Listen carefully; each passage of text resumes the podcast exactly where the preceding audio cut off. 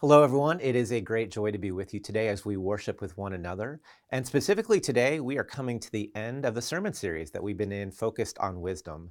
And so this has been a great series to engage in together, and I'm excited to explore with you what God has in store for us as we get ready to dive into God's Word. So would you join with me in a word of prayer?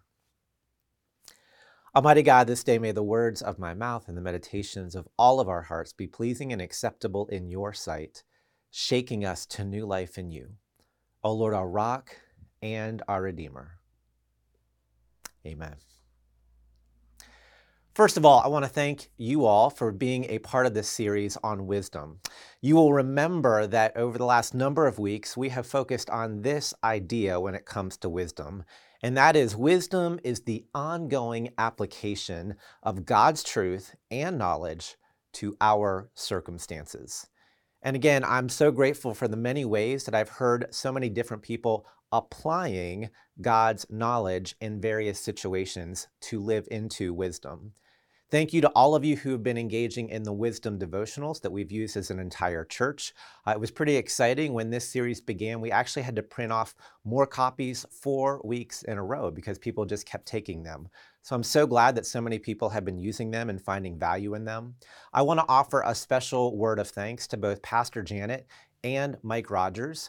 Those of you that know Mike might know that he's a teacher, uh, he's a dad, he is a life group leader, and he has a passion in his teaching to help share the Word of God.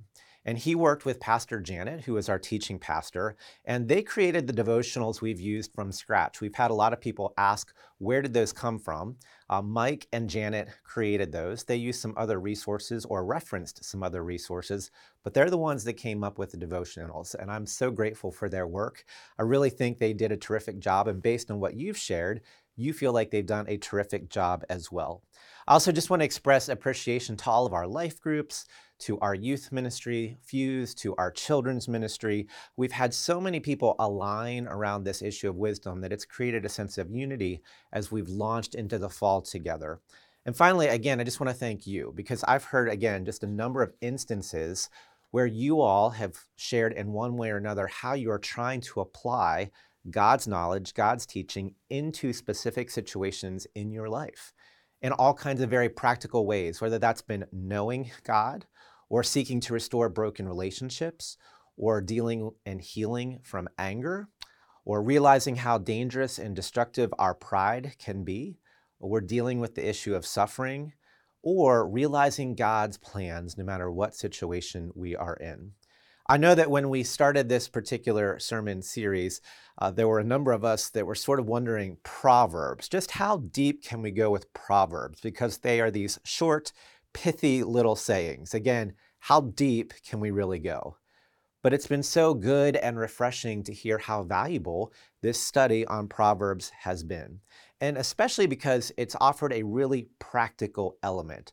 There have been so many relevant uh, issues in our lives that have allowed us to literally practice putting God's knowledge into our realities and to live into. So, thank you so much, not just for listening about wisdom, but really trying to apply it in your life. And so now, today, as we come to the end of this series, I want to ask us in some ways to end as we began. We want to remember where and how wisdom begins, and that is with the fear of the Lord. So we hear in Proverbs chapter 9, verse 10 The fear of the Lord is the beginning of wisdom. Now, here's what I want us to realize today. We often carry a negative connotation when it comes to fear. We might think of things that cause us terror, maybe not able to approach something, maybe something that paralyzes us out of fear. So, whether it's snakes or fear of heights or fear of public speaking, I know of one person, they have a fear when it comes to an octopus, whatever it is for you, we often associate fear in that negative way. But what I want us to realize today is that when we're talking about the fear of the Lord, the ultimate result is actually the experiencing of God's goodness. More specifically, the fear of the Lord leads to wisdom, which allows us to experience God's goodness, God's grace, and God's glory. And this is one of the main reasons that we have focused on this sermon series. We want everyone to have the best life possible, to experience the greatest amount of goodness in Jesus Christ whenever and wherever possible. Again, we want everyone to have the best life possible. And that means experiencing God's goodness, God's grace, God's glory. But here's the kicker the goodness and the grace and the glory that comes in life in Christ comes to us, but often not in ways that we would expect. Often not even in ways that we would want. Because many of us want to experience goodness and grace and everything else in easy ways, in pain free ways, in comfortable ways. And sometimes that can absolutely occur. But when we're talking only about getting to go on a cruise because it's wonderful, or only getting a nice new car, a car that we want, or finding the kind of food that we love to eat, or being able to get a king size bed so that we can be comfortable. Those are not the things we're talking about, which in the end will allow us to experience God's goodness, grace, and glory. When it comes to God's wisdom, grace, and glory, that comes from God's wisdom, not our own wisdom. And God's wisdom looks very, very different than ours. The grace and the glory that comes from God's wisdom comes to us in the most countercultural of ways. It comes in ways that are foreign and not natural to us. And it comes to us in ways that look so different than the rest of the world or what our natural inclinations would be, even ways that are odd to us. Probably the best place and summary that I know of this countercultural notion of experiencing God's goodness is found in the Gospel of Matthew, chapter 5, verses 2 through 12, where Jesus is sharing in the Sermon on the Mount. And just listen to what he says. Jesus said, Blessed are the poor in spirit, for theirs is the kingdom of heaven. Blessed are those who mourn, for they will be comforted. Blessed are the meek, for they will inherit the earth. Blessed are those who hunger and thirst for righteousness, for they will be filled. Blessed are the merciful, for they will be shown mercy. Blessed are the pure in heart, for they will see God. Blessed are the peacemakers, for they will be called children of God. Blessed are those who are persecuted because of righteousness, for theirs is the kingdom of heaven. And blessed are you when people insult you, persecute you, and falsely say all kinds of evil against you because of me. Rejoice and be glad, because great is your reward in heaven for in the same way they persecuted the prophets who were before you. There's a part of me that wants to say, Really, God? Please hear this. Blessing, that, you know, goodness through mourning, uh, finding blessing or grace through persecution, finding blessing or glory through being poor in spirit. Rejoice and be glad in meekness and mercy when insulted. Really? And Jesus says, yes. because of these things, this kind of wisdom, these are the things that will ultimately lead to God's goodness, grace, and glory. To say this is a different kind of wisdom, then, would be a significant understatement. It takes a rewiring of our brains and our bodies to understand this is not a downer to an invitation to be a doormat in life or a life of sheer deprivation, but rather it's a pathway to a different kind of goodness and grace and glory. And this is where God's wisdom is so very different than our own. And so we have to practice God's wisdom with great intentionality over and over and over again, step by step by step. I recently came across this little story that I wanted to share with you. A man observed a woman in the grocery store with a three year old girl in her shopping cart. As they passed the cookie section, the little girl asked for cookies and her mother told her no. The little girl immediately began to whine and fuss, and the mother said quietly, Now, Monica, we just have a few more aisles to go through. Don't be upset, it won't be too long. Soon they came to the candy aisle, and the little girl again raised a shout for the candy. And when she was told she couldn't have it, she began to cry. The mother said, There, there, Monica, don't cry. Only two more aisles to go. Then we'll be checking out. When they got to the checkout stand, the little girl immediately began to clamor for the gum and burst into a terrible tantrum upon discovering there would be no gum purchased for her.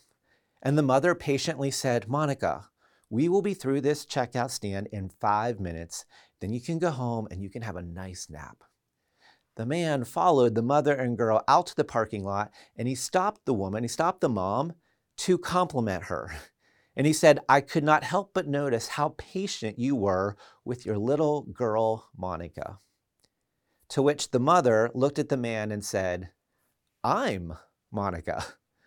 My little girl's name is Tammy. It's so true, isn't it?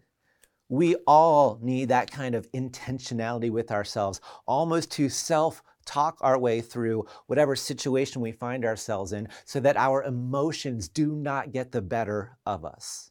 Now, in that story that I just shared with you, the mother had to work really, really hard to keep her own emotions in check. She had to be disciplined in how she responded. She had to make sure she didn't just lose it, even if she wanted to lose it on her little girl. She chose to be merciful, even if it wasn't easy. Now, normally, we don't like to be disciplined. We don't like restraining ourselves. We don't like to have to be merciful. But what was the result of that mother's discipline and intentionality with her daughter? One, she didn't lose it and look like a fool in front of everyone else. Two, her child received positive feedback rather than an unnecessary tongue lashing. And three, she modeled something so differently something so good and beautiful that a complete stranger took notice of it and even approached her about it. We could say that it was good. By living into this different wisdom, a wisdom filled with mercy and intentionality, even against her own inclinations, something good was offered. God's grace is like that. God's wisdom is like that. We experience the goodness of it in ways that often come counterculturally to us. And as the people of God, we seek to take each moment as it comes so that we can apply God's wisdom into whatever situation we find ourselves with great intentionality, even when it doesn't come easily, even when it's incredibly hard. Keeping all of that in mind, I want to ask us to focus for a few minutes on the scripture passage we've heard shared with us today in Psalm 113, verses 1 to 9. I think this is a helpful passage because it helps lead us to God's goodness and grace and mercy, but it does this in ways that surprise us, in ways that do not come naturally to us. And so we need to ask for God's wisdom to live into God's grace and glory as we unpack this scripture together. So look with me in Psalm 113, and we're going to look specifically at verse 7. He raises the poor from the dust, and he lifts the needy from the ash heap. Now, I want to ask us to pay attention to the imagery here. God raises up the poor, God raises up the needy, and picture again in your mind this imagery. The first part of this verse references those who are literally sitting in dust. Now, that means you're either homeless or you are sitting in a facility or a home where you don't even have the resources to put a decent floor on the ground. Many years ago, my wife Jen went on a trip to Belize. It was a cross cultural trip. And the family that she stayed with when she was in Belize, they did not have a real floor in their home. It was just a literally a dirt floor because of the poverty that they were in.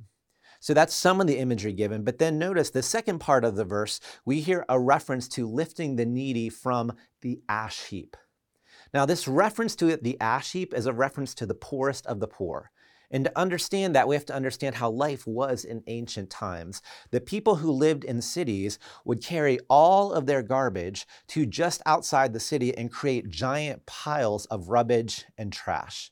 Then they would burn and incinerate that garbage to get rid of it so that only piles of ashes were left. And then it was the poorest of the poor who would come out and rummage through those ash heaps in the hopes of finding a scrap of food or something valuable that they could use.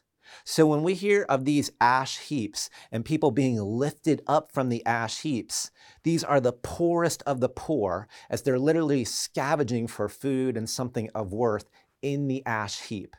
And yet, what we're told in this verse is that God loves these people and that God will lift them up from this lowest of low places. So that over and over again in Scripture, we have this imagery of God on high, God in the highest of heavens, stooping down to be with those without wealth or without power, to bring them up.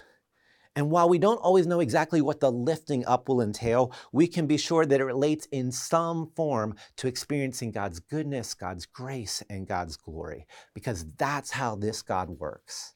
There are times in Scripture when it's clear that the righteous are rewarded with what we would consider to be the blessing of wealth and the good life. So if you look at Proverbs 22 4, Proverbs 10:22, Proverbs chapter 13, verse 22, those are some examples where if you do the righteous thing, it seems to lead directly to the good life of blessing. But Proverbs are just as clear that God's goodness and grace and glory often come in ways we would not expect, maybe even in spite of ways that we would expect. So look with me, Proverbs 13:7. It says, One person pretends to be rich, yet has nothing. Another pretends to be poor, yet has great wealth. Proverbs 14:31 Whoever oppresses the poor shows contempt for their maker, but whoever is kind to the needy honors God. Proverbs 18:23 The poor plead for mercy, but the rich answer harshly. It's not just in Proverbs we, that we hear this bent towards the poor. The arc of all of Scripture is one that allows us to see the God of the universe offering goodness and grace and glory in the most unexpected, upside down ways. Remember how a few weeks ago we saw that in Scripture, God often chooses the second son, not the first one to be the difference maker, which would have been so countercultural. Remember how so often in Scripture, God uses women and their voice in many societies to advance God's kingdom. Remember how it's God's own Son, the Lord of Lords and the highest of high places, who comes down low in order to offer the world goodness, grace, and glory. And remember how all earthly kingdoms, no matter how powerful, all earthly empires, no matter how significant, eventually with time fade away. And yet the life of Christ endures. So it becomes clear that to embrace God's wisdom means we must often embrace the low way over the high way. So, very often, the way that God usually works in this world is in the most unexpected ways the low ways over the high ways, the non powerful over the powerful, the poor and the outcast over the rich and wealthy. We have to understand repeatedly Christianity has offered an abundance of God's goodness and grace and glory in the least powerful places. For example, Tim Keller shares that Christianity is currently growing 10 times faster in Africa, Latin America, and Asia than it is in America. Did you know that there are more Presbyterians in Ghana than all of America and Scotland put together? Now, who would have thought of that? There are four times more Anglicans in Uganda than all of America, and there are three times more Anglicans in Nigeria than all of Britain and America combined. That's how this God works. It's not that God loves middle class people less or rich people less. In fact, those individuals are needed. We need everyone to be offering their resources so that ministry can happen, so that we can do things like transform and code blue and helping hand and, you know, in, uh, to be able to fix facilities and just whatever it is that we might need. We need resources from individuals and we thank God for those people. It's just that when we have enough, whatever that tends to be, we then have a natural tendency to not depend on God as much because we feel like we're already okay. We have enough. We don't need God or anyone else. And when that is our mindset, we then miss out on God's goodness, grace, and glory. The Bible says we must be born again, saved by grace, repent, trust completely in Jesus. That's often not welcome news to those who already have enough or think they're okay or think they don't need to rely on anyone else. When we think we're good enough on our own, when we think that we can rely on our own goodness, our own resources, our own glory, then we'll miss out on God's goodness and God's glory. The message of the Bible is that there's nothing we can do to save ourselves. None of us are good enough. None of us are wealthy enough. All of us need a goodness and grace and glory beyond ourselves. And therefore, we have to rely totally in faith on the grace of Jesus Christ. And there we find life. Now, the poor get that because they don't have anything else. They already have nothing. So the only way for them to go is up. Their only choice is to throw themselves on the mercy and grace and goodness of God. And so they get the gospel more innately than those who tend to have resources. And when they do that, God uses the poor and the outcast in the most powerful ways. God lets them experience and share in God's goodness and grace and glory for themselves and with others. It's not just the materially poor that God uses, God also uses the emotionally poor. Look what it says in Psalm 113, verse 9. He settles the childless woman in her home as a happy mother of children. Now, we cannot be given a more powerful image of the brokenhearted than this image of a childless woman in ancient times. Why? Because in ancient times, the number of children that you had determined your security. Those children were your retirement. They were your social security. It's the only way that you could ensure your future security. So you had as many children as you could because it was a really big deal. And if you could not have children, you lost everything. So you lost your value in the present because you had no children, but you also lost your hope for the future. And this is especially true for Hebrew women. As Bible scholar Walter Brueggemann says, whenever you come to a place in the Bible where it's talking about barren women, the barrenness in any Hebrew text is an effective metaphor for hopelessness because it means there's no foreseeable future for you or your family. And there's no human power to invent a future for you. For Hebrew women, again, this is even more significant because God had told Israel that God would use them to redeem the world and that God would create a new society through them. God had said, out of them would come a savior for the world. The Israelite people did not know how this would happen, but the Israelite women knew they could do something that men could not do. When they gave birth, they were contributing to God's plan of salvation for the world. When they gave birth, they were contributing to God's hope for the world.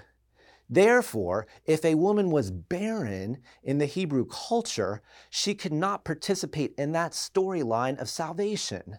So it left them even more hopeless even more destitute, even more forlorn, even more devastated.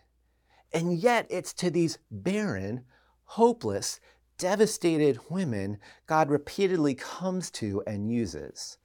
Is it any wonder that Hannah in the Old Testament sings with joy when she finds out after so long of not being able to have a child, she's able to have her child Samuel? God has used her. God raises up Samuel through her to help redeem God's people, is it any wonder that Mary sings a wonderful Magnificat when she, a poor woman from an out of the way, unknown place, has the privilege of not carrying just a son, but God's son, and bring him into the world?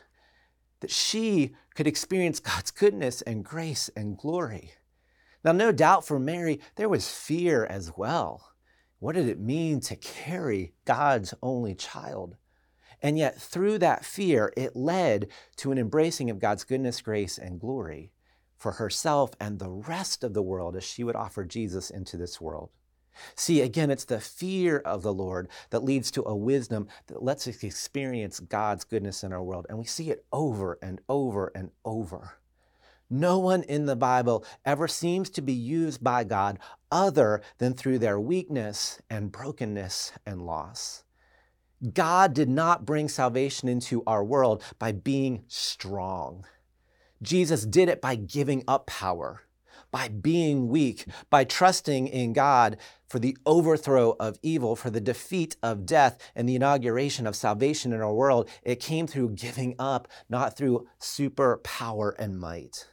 In today's Psalm 113, verse 7, we hear of this reference to the need for being raised up from the ash heap. Nowhere was that more true than for Jesus himself, because Jesus went to the ultimate ash heap.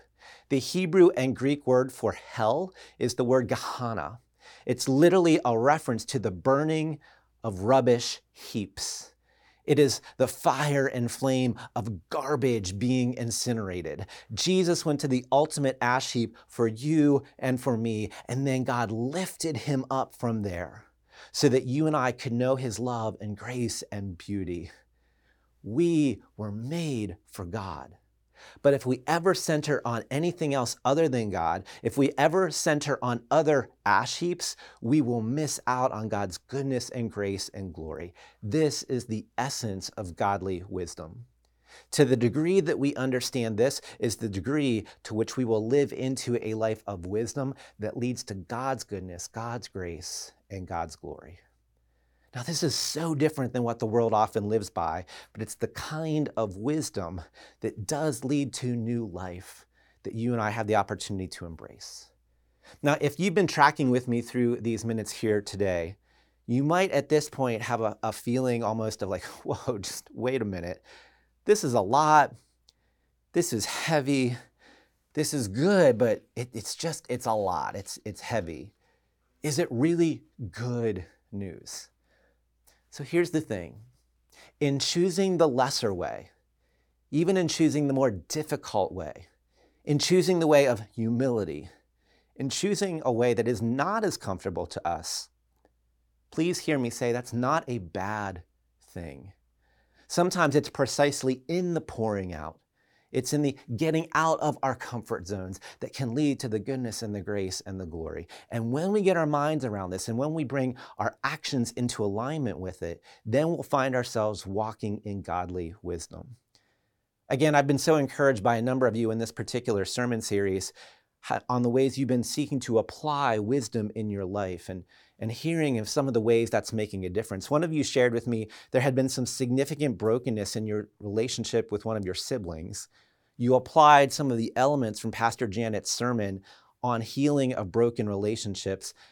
There was apology, there was the offering of humility, there was the pouring out of self in a way that might have been uncomfortable, and yet the result has been healing where there was brokenness, a step forward rather than backwards. Do you hear it?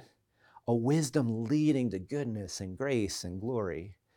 To get ready for the fall kickoff, individuals uh, did a variety of things to help us do that. We had a couple of particular individuals who, in preparation for the fall kickoff, gave a lot of time and attention to redoing the space in the Christian Life Center in the worship space that we use. They literally gave up days to come and paint, to come and redo some things that were broken, to come and serve, literally sweating in that space, not exactly comfortable or luxurious, but they poured themselves out in a way that our world would not describe as overly comfortable. And yet the result has been new life and vitality. Uh, that service currently has about double what we did a year ago. Do you hear it? A wisdom of pouring oneself out, leading to goodness and grace and glory. A number of months ago, one of you came to me. You have significant health issues. You're frequently in pain. You don't have a lot of extra resources at your disposal. And yet, with a joy that could not be hidden, you approached me and said how much God had done for you. And you wanted to make a significant gift to the church in God's honor because of that. Is money you didn't necessarily have to give by earthly standards. Some may have even said that wasn't the wisest thing to do if you didn't use those resources on yourself. And yet, you gave with joy. And what was the result? Not just support for the ministries of this place, not just for the furthering of transformation in Jesus Christ, but for this particular individual, you couldn't wipe the smile off their face. In their giving, it gave such joy. Do you hear it? a wisdom of pouring oneself out, leading to goodness and grace and glory. This is godly wisdom.